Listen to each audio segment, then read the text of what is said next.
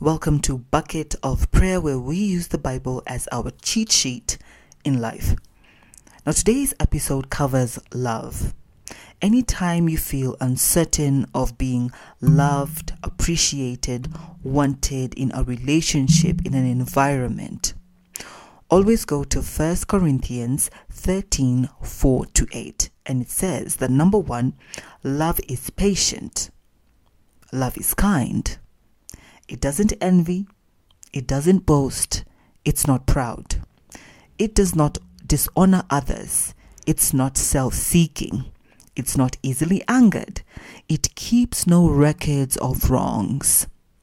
Love does not delight in evil, but rejoices with the truth. It always protects, it always trusts, it always hopes, it always perseveres. Love never fails. But where there are prophecies, they will cease. Where there are tongues, they will be stilled. Where there is knowledge, it will pass away. So the Bible says that love never fails. Think about that.